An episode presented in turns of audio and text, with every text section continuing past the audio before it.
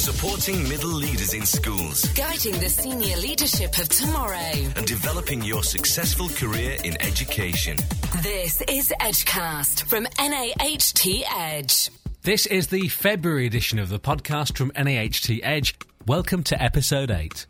Let's get an immediate sense of what we'll be covering and why it's of use to you. Education currently is creating an environment where children can become mentally unwell. they will be able to have that release of the endorphins in the short term to then allow them to believe that sport isn't just about filling the PE curriculum, it's about doing it for life. The professor described the current provision of the subject as patchy and in need of improvement. Now, you're doubtless aware that Children's Mental Health Week falls during this month, and amongst all the other pressures on time and the curriculum, schools have been finding ways in which to promote good mental health, well-being and resilience to a generation increasingly bombarded by fatuous images and vapid statements. Well, in this podcast, you'll hear a good deal about these issues in a specially themed podcast that chats to Chris Wright, Head of Health and Wellbeing at the Youth Sport Trust, and two key staff members from one school who have implemented the work of the Trust and reaped its rewards.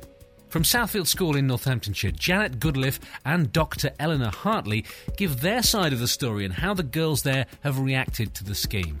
Add to that the news bulletin, which covers a number of stories from pay issues to A level politics, and details of the NAHT courses which will best suit you and your school. Expert advice and the sharing of ideas. Edgecast. So, time to get into the first part of our two part interview with Chris Wright of the Youth Sport Trust. To begin with, let's get a sense from Chris of what the Trust does.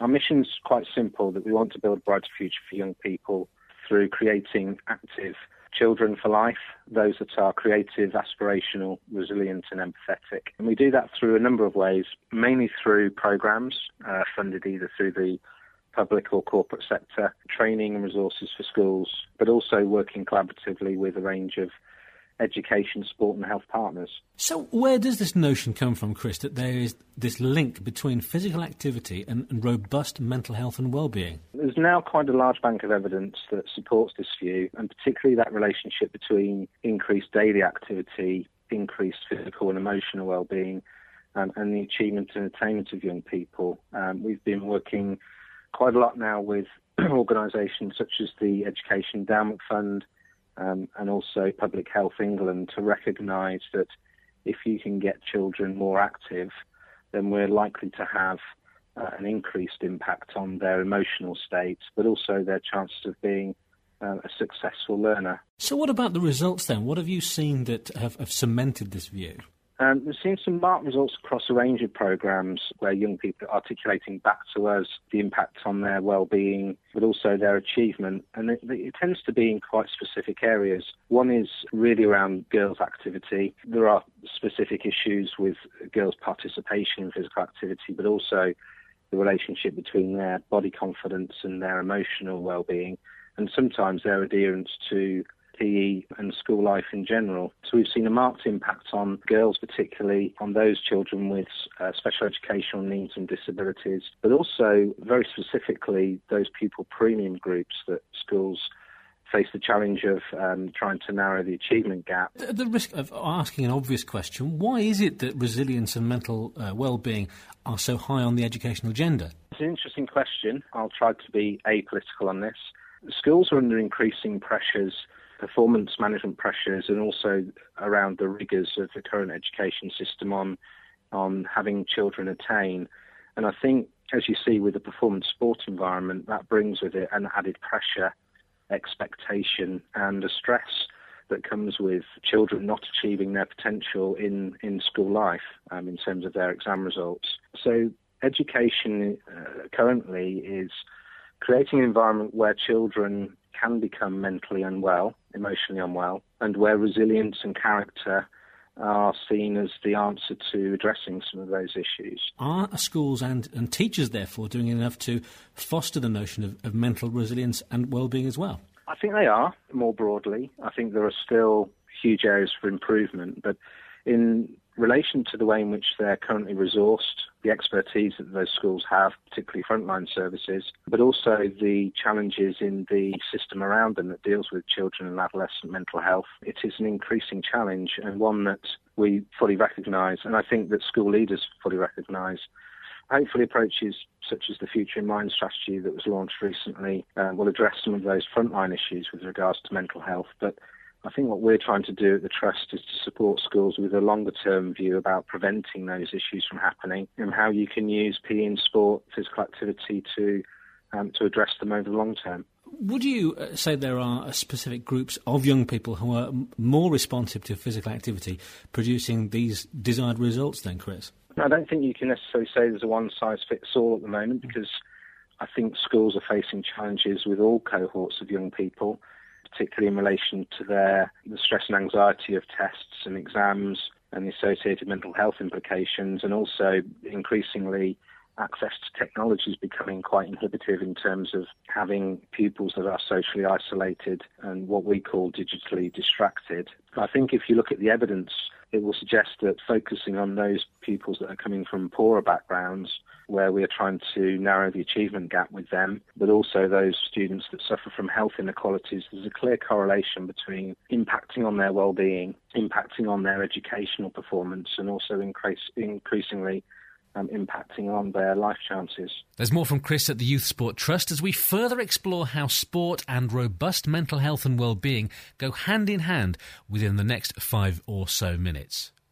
Some great news to come before the end of the episode when it comes to our new Heads Conference. Keep with us for what that entails and how to book. If you do attend, there'll even be a section on lessons learned from Shakespeare's Henry V as Edgecast stiffens up the sinews and summons up the blood to go once more unto the breach. Remember, you can get every episode of this podcast by clicking subscribe on iTunes, and it's also available on SoundCloud. Now, your articles on anything topical that affects the profession are very welcome in either written or audio blog form to this email blog at nahtedge.org.uk.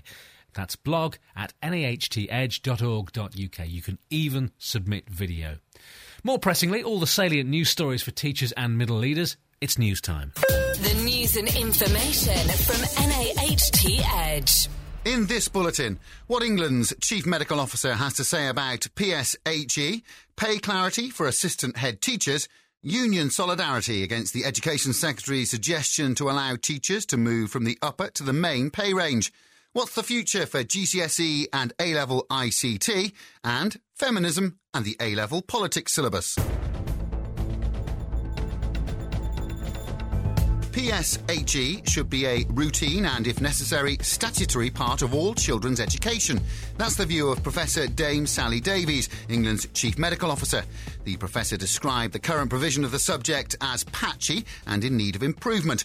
After a brace of critical reports, firstly in 2013 and then again in 2015, Davies added the subject should empower children with the information they need to plan healthier lives. Joe Hayman, Chief Executive of the PSHE Association, said, We believe statutory status is essential and called on government to act on the recommendations of health experts. NAHT Edge has pledged its support for statutory PSHE. You can read Joe's blog outlining the case for statutory PSHE by going to nahtedge.org.uk forward slash news and views and clicking on the highlighted text at the bottom of the article. And next, NAHT Edge has proved successful in persuading the DFE to publish extra guidance that clarifies when a school can review its senior leadership team members' pay following significant changes to their responsibilities. In practice, assistant head teachers have often been reluctant to put the case forward that their responsibilities have changed and their pay scale should be reviewed because the wording of the STPCD seemed to be intent on restricting opportunities, particularly in smaller schools. Both NAHT and NAHT Edge have subsequently been lobbying the DFE to give supplementary guidance, so schools find it easier to make the case to their employers for a review. The association put forward some ideas to the DFE as to how this could look and was pleased to learn at the end of autumn term that the department has now published this advice in its pay guidance, implementing your school's approach to pay. More on pay now. A number of teaching unions have come together to persuade the school teachers' pay review body not to proceed with a proposal that would allow teachers to step down from the upper to the main pay range. Last year, we reported that a letter from Education Secretary Nicky Morgan to the STRB implored the body to consider granting additional flexibilities to support schools and address the recruitment and retention pressures they face. One suggestion was for teachers to be allowed to move down from the upper pay range to the main pay range. NAHT warned that giving teachers the option to move down posed a real risk and was more complicated than it would first appear. NAHT, ASCL, ATL, NUT, UCAC, and Voice have since issued a joint statement which confirms none of our unions endorse this proposal and sets out a number of shared views on pay, including any pay increase must be fully funded by government and a pay increase is needed for teachers at any stage of their careers. The association expects the body's recommendations will be released by late April. A petition calling for education ministers to reserve their decision to scrap GCSE and A-level ICT has been ignored. Buried in a consultation document published last year, the DFE revealed it wouldn't be redeveloping the subject. In response to this decision, a petition was launched calling for the government to rethink its judgment. It recently passed the 10,000 signatures mark, which meant the department had to respond. In a statement, the DFE said, this decision builds on our changes to the national curriculum, where we have placed the outdated ICT programme of study with a new computing programme of study. The new computing curriculum has been designed to facilitate innovation and creativity from both teachers and pupils and emphasise the importance of learning about the fundamentals of computer science. There's still time to add your name to the petition, and if it reaches 100,000 signatures, it'll be considered for debate in Parliament. Add your signature at petition.parliament.uk forward slash petitions forward slash 111693. It closes on the 9th of May 2016. Finally, and staying with A levels, news that the politics syllabus will be changed as a result of public concern that references to feminism had been expunged from the draft subject content. During a House of Commons debate, Schools Minister Nick Gibb said, it was never our intention to exclude the study of feminism from the reformed A level. We've seen the strength of feeling about this issue among those who've responded to the consultation, which took place last November. Talking on the Daily Politics show, Labour MP Rupa Huq said, I don't know if it's a full U turn, and if so, I'm glad it's happened. Commenting on the reinstatement of feminism to the politics syllabus, Times columnist Melanie Phillips added it was a category error to put it with the big political movements such as socialism, conservatism, or liberalism. With all the Edgecast news, I'm John Peters. Connect with our tweets at NAHT Edge. This is Edgecast. And this month, February, sees Children's Mental Health Week. Chris Wright from the Youth Sport Trust has already given us some insight into the work of the Trust and where the link lies between sport and mental health and well-being. Before we hear from one school who used the scheme, let's get back to Chris and with news that a third of 11 to 16 year olds now experience poor body confidence, does he think there's a danger that competitive sport will only exacerbate this? To start with, body confidence is quite a, it's a quite a specific and complex issue, um, and I don't think you can correlate body confidence and competition mm. necessarily as a as a unified agenda. I think it's it's quite easy to be critical of competitive environments in schools, and you know, obviously, this government is particularly focused on the role of um, competition in sport in schools at the moment, and we we manage the school games program. I think it's more to do with how you make competition relevant and thinking through how it's presented and delivered, and not doing that in a, I suppose, in a traditional way. You know, our traditional view of competition might exacerbate the issue of things like body confidence, but some of the work we've been doing at the moment is looking at how you actually engage children in the offer of competition and what it means to them personally, uh, and using that competitive environment within a whole mixture of things that children can access so that it's complementary as opposed to being excuse a pun, in competition with um, with itself. Chris, I'm, I'm going to set this next question, um, which has been a bit of a thorny one, into context because I won't claim that either of us are particularly conversant with Danish proverbs, but um, I, I, found this proverb that effectively says, uh, translates as, fresh air impoverishes the doctor. So that, that sense of just being outside and doing something physical. Is that what it, mm. is that what it boils down to with the Youth Sports Trust? I think what we're trying to do is to look at all of the different parts of the school day, particularly, and the different environments in which children could be active. Schools are actually a wonderful resource for engaging and keeping children in activity. And we're looking very much at all parts of the, the school environment and the school day. If you take a typical journey of a child these days through a school day, they they get out of bed and they go and sit down for breakfast, and then they get in the car and they drive to school and they sit down for the lesson, and they sit down for lunch, and they sit down for another lesson, and then they get driven home again. I think things like outdoor spaces and playgrounds and facilities are important, but it's also about how you integrate activity into all elements of school life. The future, then, Chris, um, in terms of the, the Trust's uh, stated aims, where do the challenges lie then? Probably over the last 12 to 18 months, we've been very focused on the message we've been getting back from head teachers, which is consistently presenting the challenge that declining physical and emotional well-being of, of children is probably the greatest barrier to achievement at the moment, and how we can um, unlock children's potential using PE in sport. To do that, we've got to change a lot of hearts and minds, not only um, our school leaders and our institutions that educate young people, but also policymakers and stakeholders about the value of active and healthy students and ensure that you can use that active and healthy student value um, to create better learners over the long term. The final thing I want to come to, Chris, and you have uh, briefly alluded to the Olympics. If we look back to four years ago, to 2012, there was a lot of talk about creating this post Olympics legacy. To what extent is this something that, that shaped what you do at the Trust? I'm going to say probably bluntly, not too much. Mm. Um, our mission hasn't really changed, or hasn't changed pre or post London 2012. We were born from the premise that you can use PE, sport, and physical activity to change young people's lives. And one of the missions of the legacy from London 2012 was about ensuring future generations of children are inspired and engaged in being active for life. And we haven't deterred from that mission. So, despite changes in strategy, policy, um, or funding, that will continue to be our, our mission for as, for as long as we exist, which I hope is a long time, by the way. Chris Wright there, Head of Health and Wellbeing for the Youth Sport Trust. We're also very pleased that the Trust is NAHT's charity partner for 2015 16. Youthsporttrust.org.uk is where you'll find their website, and their tweets are a great resource. Their Twitter handle is at YouthSportTrust as one word. In just a moment, what it's actually like to use the Trust's methodology in school.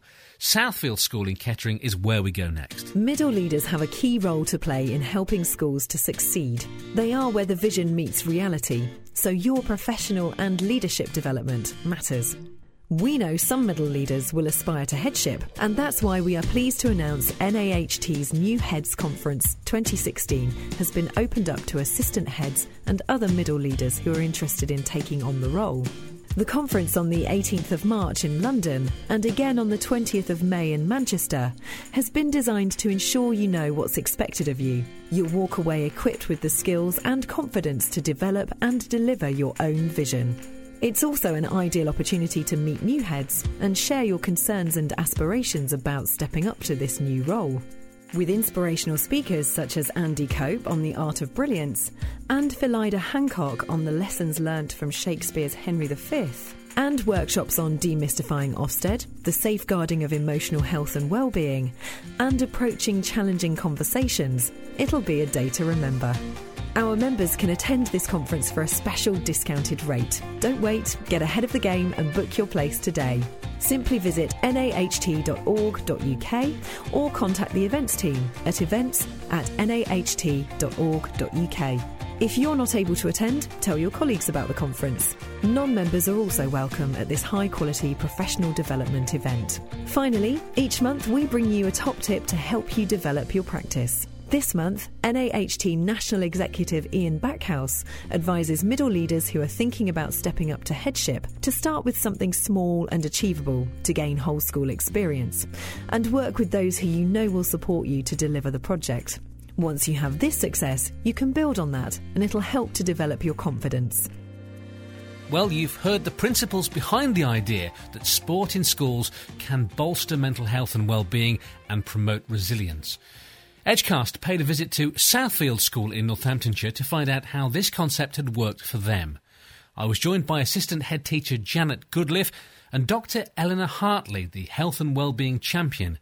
And the first thing we discussed was whether the school had previously considered the link between sport and the issue of mental health. Not really, not in those early days, definitely not. And it's really only in the last, I would say, I would say, year or two that the mental health side has started to become very much into, I suppose, national press, um, national conversations. Certainly in Northamptonshire, it was very much highlighted through uh, the NHS in Northamptonshire. So that's where we started to work much more closely with the YST to look at developing programs that we could address the issues with mental health with young people through the medium of the sport. What kind of things have you seen change or brought to light as a result of, of this association with the Sport Trust? I've obviously just become the health and wellbeing champion in September, so it is very early stages. Already we can see there are changes with certain students throughout the different years.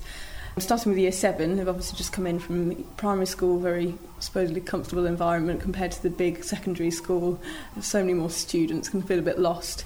There are already some that are flagged up as having the remnants of some mental health conditions there, and we've been able to sort of identify them quite early through the survey that we initiated right back in September. Then throughout the school year 8, year 9, year 10, 11, 12, they've also been analysed in terms of this survey, and these have all been put into some form of strategy. So we identified uh, six peer leaders uh, right at the beginning of the year. Uh, these peer leaders we thought were girls that had confidence and had an interest in sport, but weren't necessarily the conventional sports leaders that we had seen already through the Kettering School Sports Partnership. These girls were trained up by the Youth Sport Trust to engage those that aren't usually involved in any physical activity. And since then, they've gone on to form their own sports leaders sessions in form times, and um, they're doing non traditional sports such as bench ball and volleyball. These girls are year eights and year tens, and the year tens have been particularly good at speaking about how much it's helped them. The two that come to mind are, in some ways, not academically minded. They have quite difficult home lives but they've done really well with this sports leaders and they've been completely engaged. They're now going on to form the Girls Active team, which is all about being role models for sport and advertising sport within the school. They're constantly coming up to me asking when the next session is that they can run. I'm really pleased with how that's going.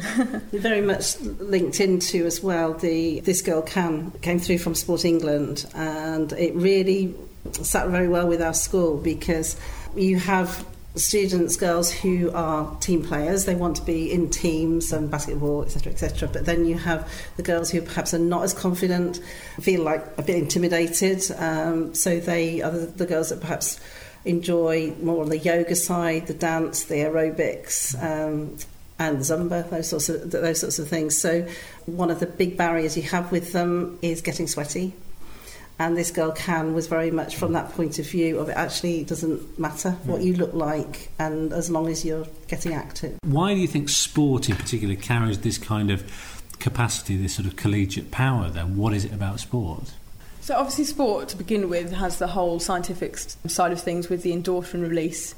Ultimately that gives the short-term effects of feeling better about yourself. Obviously extrapolating from that you have the fact that if they can feel good in that short term they're going to be more likely to do it again. And if we can play on the fact that we can find a different sport or physical activity for each student by widening the PE curriculum and altering it slightly through the Youth Sport Trust My Personal Best, they will be able to have that release of the endorphins in the short term to then allow them to believe that, you know, sport isn't just about filling the PE curriculum, it's about doing it for life. And as a girls' school, then, do, do you and the Trust approach this any differently because there are no boys here? I think the advantage of, of, of the girls' school, I think what we're going to be able to do is, I, is that in mixed schools, girls, if, especially if they have mixed PE lessons, they even less confident to participate.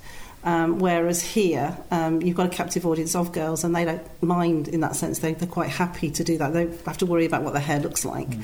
and that's the sort of message that we're trying to get across to them. It's said that a third of 11 to 16 year olds have poor body confidence. Where do you think the blame lies for that? I was fortunate myself to have grown up just on the rear end of the social media really taking over. And I feel like that has a massive part to play in some of the girls' lack of confidence and self esteem today. Obviously, it doesn't start there. The social media is all repeating messages from elsewhere. I feel like the general film industry and the TV industry are very much culpable in the fact that they can make up someone to look completely stunning on mm. sort of on TV or on film.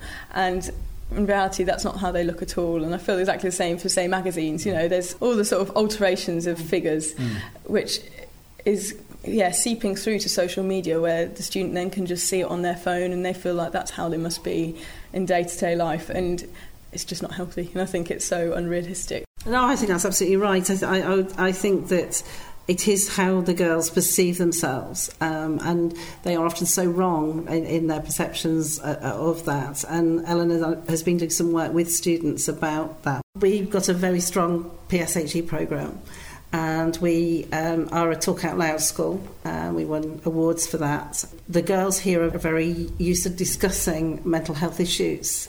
I think that that is where the sort of sustainability of it lies. If the students themselves can see the importance of it and can gain something out spreading the word of mental health, I think that that could lead to real changes in how students perceive themselves rather than teachers saying this is what is important about leading a healthy lifestyle and things like that. It's definitely pupil led um, work which will lead to sort of the changes in the long run. It's an Edgecast thanks to both Janet and Eleanor from Southfield School in Kettering and Chris from the Youth Sport Trust. Always good to get your feedback on the issues raised in this episode. Anything you have of interest to do with mental health and well-being in schools can be relayed through our LinkedIn or Facebook pages and at NAHT Edge over on Twitter. That's at NAHT Edge. It would also be good to hear your suggestions as to the kind of topics you'd like the podcast to cover in the future all the usual and aforementioned points of contact apply. We'll be back with the next episode in March. Between now and then, have a great month.